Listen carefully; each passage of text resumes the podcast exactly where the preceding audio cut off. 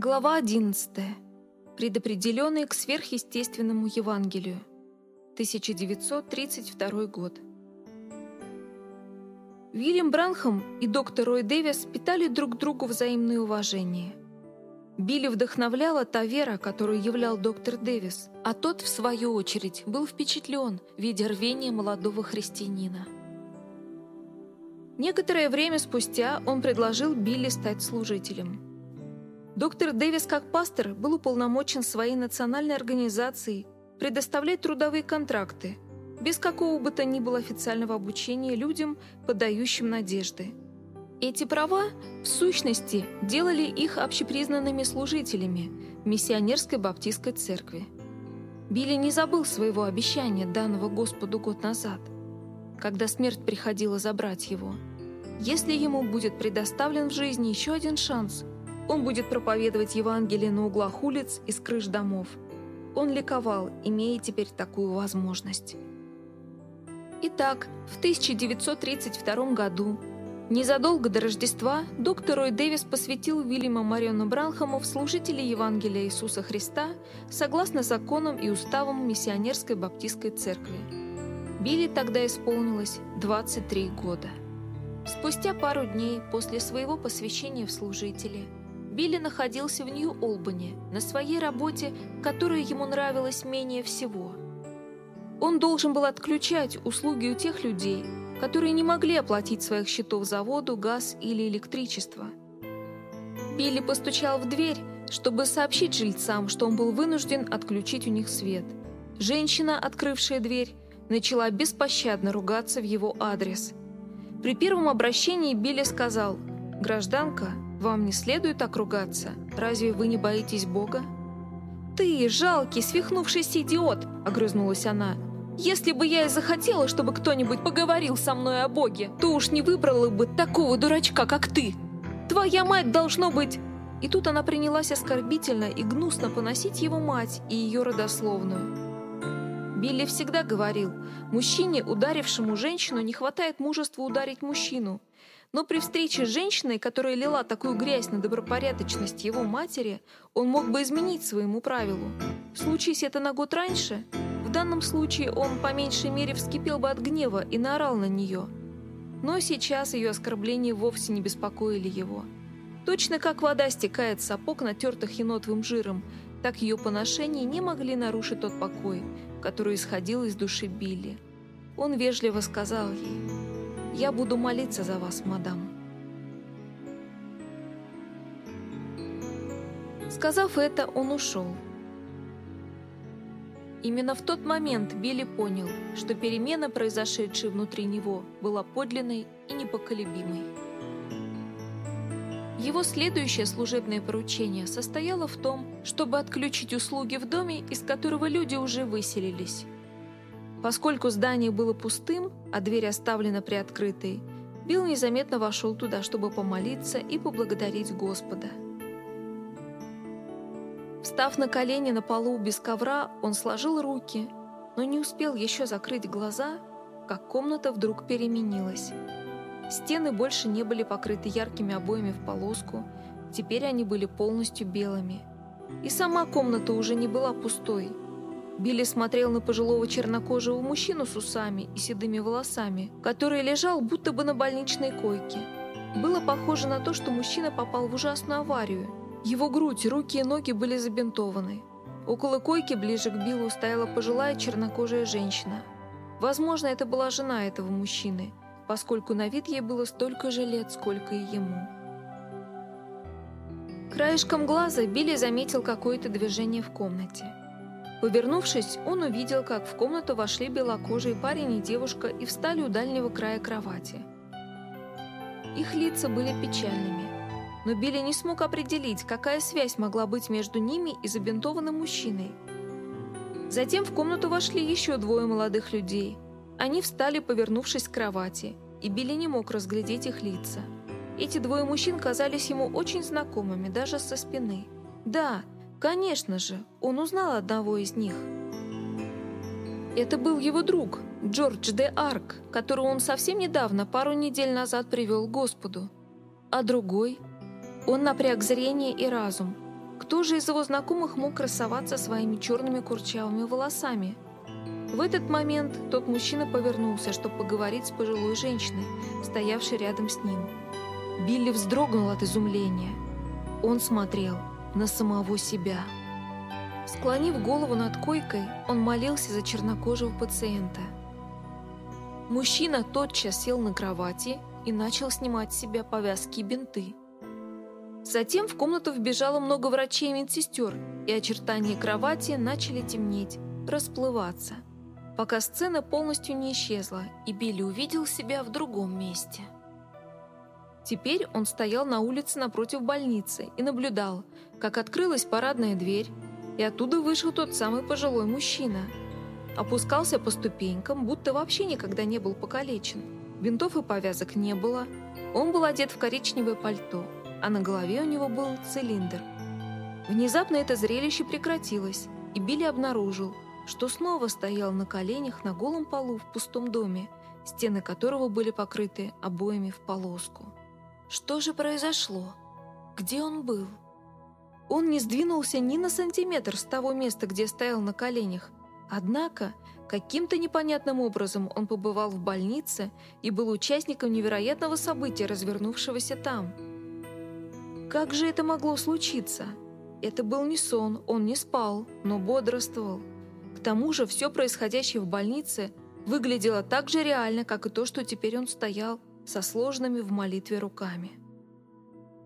Хотя Билли не знал, что все это могло означать, он, тем не менее, сгорал от желания рассказать об этом видении первому встречному, кто захотел бы его выслушать. Им оказался Джон Потс, один из христиан, который сидел в приемной конторке компании коммунальных услуг. Это было как раз перед окончанием работы. Мистер Потс не перебивал, когда Билли рассказывал о своем видении, просто время от времени вставлял. «Угу. Неужели? Ну надо же!» Это интересно. На следующее утро, как только Билл прошел в дверь, мистер Потс отозвал его в сторонку. «Послушай, Билли, что насчет того сна, который приснился тебе вчера днем?» «Мистер Потс, это был не сон. Я был в бодрствующем состоянии, как и теперь. Я точно не знаю, что это было. Полагаю, какой-нибудь транс». «Ладно, пусть будет так, как ты говоришь. Во всяком случае, у меня, возможно, есть ключ к разгадке». Вчера вечером я навещал одного из своих друзей в католической больнице Нью-Олбани. Один из пациентов, находящихся там, соответствует описанию мужчины в твоем... Хм, трансе. Его зовут Вильям Мэрил.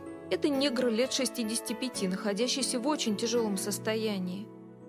Я немного поговорил с ним вчера. У него, по-моему, есть повозка с двумя лошадьми, и он зарабатывает себе на жизнь, убирая мусор в аллеях Нью-Олбани. Два дня назад какой-то парень с девушкой неслись на машине.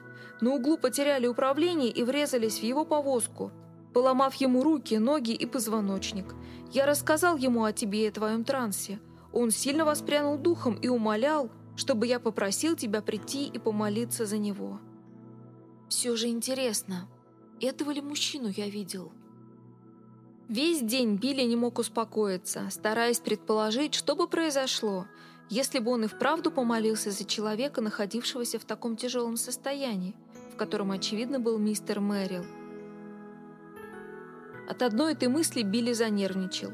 Сядет ли этот мужчина на самом деле на кровать и начнет ли снимать с себя повязки и бинты?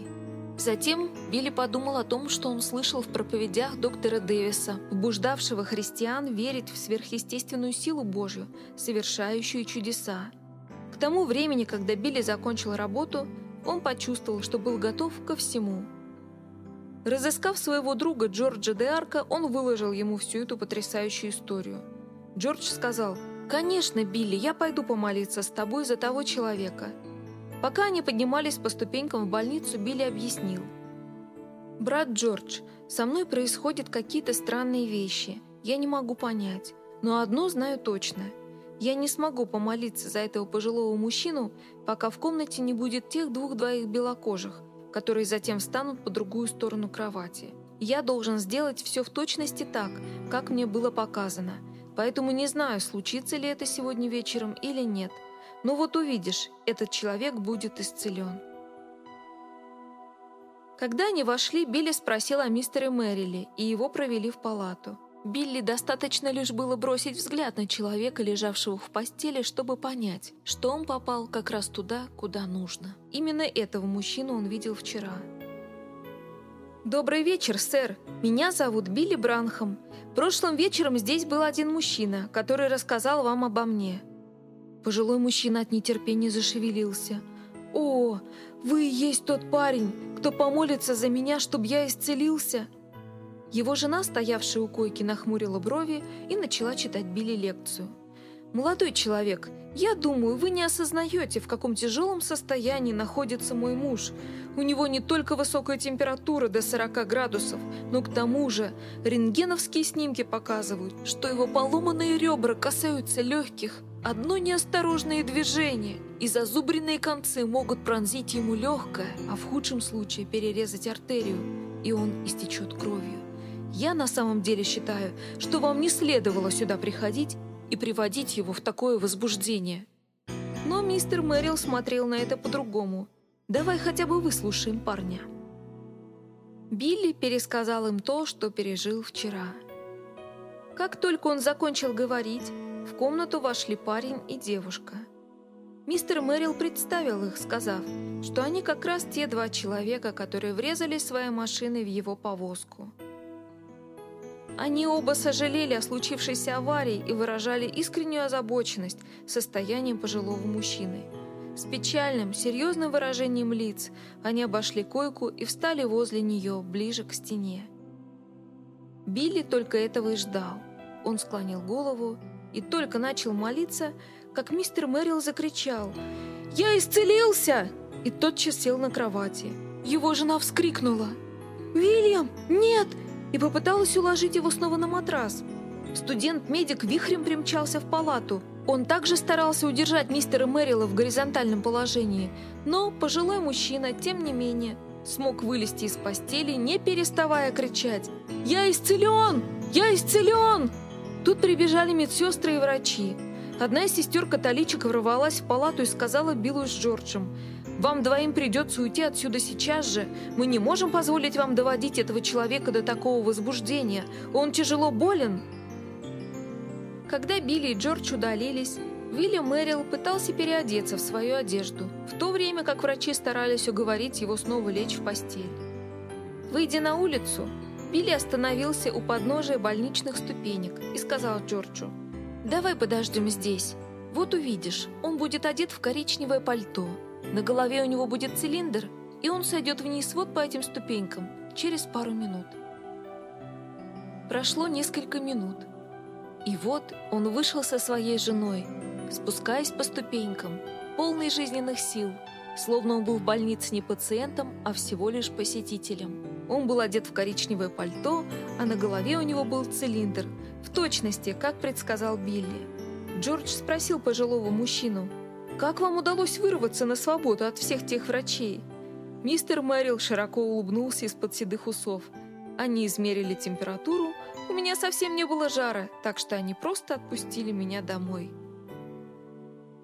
На следующее утро Билли проснулся на рассвете.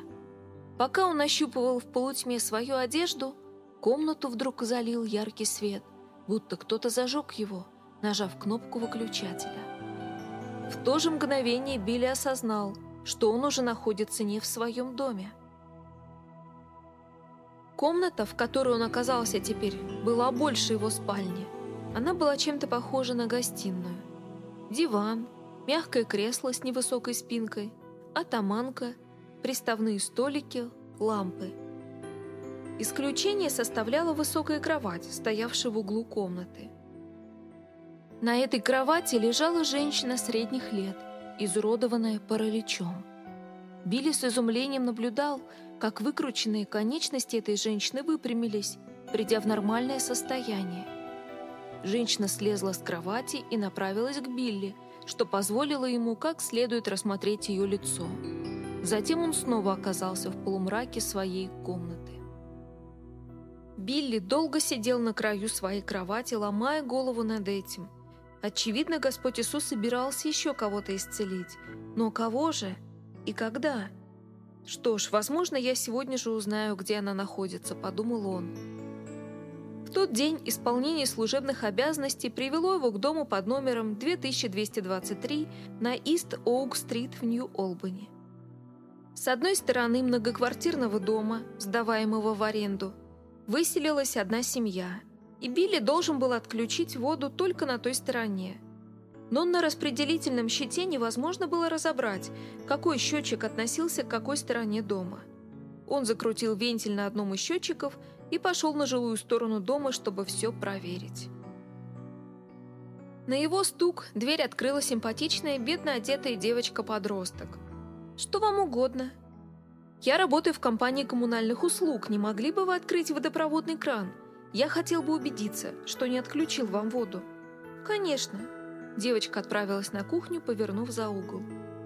Стоя на пороге, Билли заметил в гостиной женщину, лежавшую на кровати, чем-то напоминавшую больничную койку.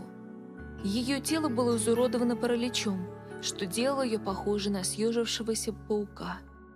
Ее голова, благодаря спинке кровати, была поднята и обращена к двери так, что Билли мог отчетливо видеть ее лицо. Его сердце радостно забилось. Это была именно та парализованная женщина, которую он видел сегодня утром в видении. Она читала книгу в черной обложке, а на полу возле кровати лежала газета с раскиданными страницами. «Здравствуйте, мадам. Меня зовут Билли Бранхам». «Здравствуйте. Меня зовут Мэри Дер Аханион. Там моя дочь, Дороти. Дороти возвратилась в комнату и сказала, «Нет, вода все еще течет». Что ж, полагаю, я отключила именно тот счетчик, который нужно. Спасибо, что проверили. Но он еще не уходил. Каким-то образом он должен был завязать разговор с этой парализованной женщиной. «А что вы тут читаете?» «Армянскую Библию», — ответила она. Он бросил ей вызов. «Вы верите?» Миссис Дэра Ханин положила книгу себе на колени. Дороти теперь 17 лет. Со дня ее рождения я парализована и прикована к постели. Но этим утром я прочитала в газете о мужчине, который был исцелен в католической больнице, и я сказала, «И для меня есть надежда». «Подождите, вы сказали, что ваша фамилия Бранхам?» Она сняла свои очки для чтения, чтобы всмотреться в молодого человека, стоявшего на пороге ее гостиной. Сопоставив этого молодого техника, проверявшего счетчики с неизвестным Бранхамом, о котором она прочитала в газетной статье, она изменила выражение лица. «Не вы ли тот муж Божий, который исцелил чернокожего мужчину вчера вечером?» «Нет, мадам, я не исцелитель. Мне каким-то образом было показано, что я должен помолиться за того человека. Господь Иисус есть исцелитель, не я. Женщина кивнула головой. С тех пор, как я прочитала о том чуде, я прошу Бога, чтобы Он совершил его и в моей жизни. Не могли бы вы помолиться за меня?» Билли посмотрел на женщину. Ее конечности были выкручены и атрофированы уже 17 лет. Он заботливо сказал – я помолюсь об этом и затем вернусь. Он нашел место, где мог уединиться с Богом, и молился до тех пор, пока его уверенность не пришла в соответствие с видением. Потом он поехал к дому Джорджа де Арка. «Брат Джордж, я встретил ту женщину, о которой рассказывал тебе сегодня утром. Я знаю, что это именно она. Давай, поедем туда вместе». Они оба вошли в дом и встали у кровати миссис Аханион. Женщина прижимала к сердцу свою армянскую Библию, в то время как Дороти и ее восьмилетний брат спрятались за новогодней елкой на другом конце гостиной, посмеиваясь над этой затеей. Ведь только подумать, что их мать встанет с постели, пролежав 17 лет. Что за шутка? Билл не обращал внимания на детей. «Миссис Аханион, Господь Иисус исцелит вас». Билли и Джордж встали на колени и начали молиться. Свет может касаться зрачков даже через закрытые веки. Поэтому сквозь свои веки Билли увидел, что над миссис Аханион зажегся свет. Он открыл глаза, ожидая увидеть электрическую лампочку. Но вместо этого он увидел огненное кольцо янтарного цвета, кружившаяся над ее кроватью. Его охватил смертельный страх вперемешку с нарастающим любопытством. Это, должно быть, был тот же свет, который образовал крест в воздухе, когда он молился в сарае за своим домом. Вдохновленный, Билли наклонился вперед, взял за руку парализованную женщину и сказал, «Миссис Аханион, Господь Иисус сказал мне сегодня утром, что вы будете здоровы. Поднимитесь на ваши ноги и ходите во имя Иисуса». Откинув в сторону свои покрывала, она, извиваясь, стала двигаться к краю постели, используя свои сохшие руки и ноги, чтобы ползти, как гусеница. У Билла промелькнуло опасение. Если позволить ей упасть с этой высокой кровати, она может сломать себе шею, когда ударится об пол. Затем его разум осенило видение об Уильяме Мэриле. Как совершенно, как безошибочно оно было, и уверенность вернулась к нему. Как только миссис Аханион начала плавно соскальзывать с края постели, ее обе ноги выпрямились у всех на глазах. Дороти испустила пронзительный безумный крик и, вырывая у себя на голове волосы, пулей выбежала за дверь, не переставая кричать во все горло. Соседи сбежали со всех сторон, хлопая дверями и тараща глаза, не в силах поверить увиденному. Они наблюдали, как их соседка Мэри Дера Ханин впервые за 17 лет ходила по своей гостиной, подняв над головой две совершенно здоровые руки и восхваляя Господа Иисуса Христа на своем родном армянском языке. Вернулся домой возбужденный и обрадованный удивительными видениями, которые предшествовали таким чудесам. Но затем его воодушевление приутихло, его радость сменилась томлением. Его следующее видение поразительным образом отличалось от всех предыдущих. Когда Билл описал это видение своему пастору, ответ пастора привел его в замешательство – это, в свою очередь, привело его к развернувшемуся перед ним продолжительному периоду неопределенности, что позволило ему, наконец, открыть тайну, скрывавшуюся за его необычной жизнью. Впоследствии эта тайна дала начало величайшему во всем мире служению веры и исцеления.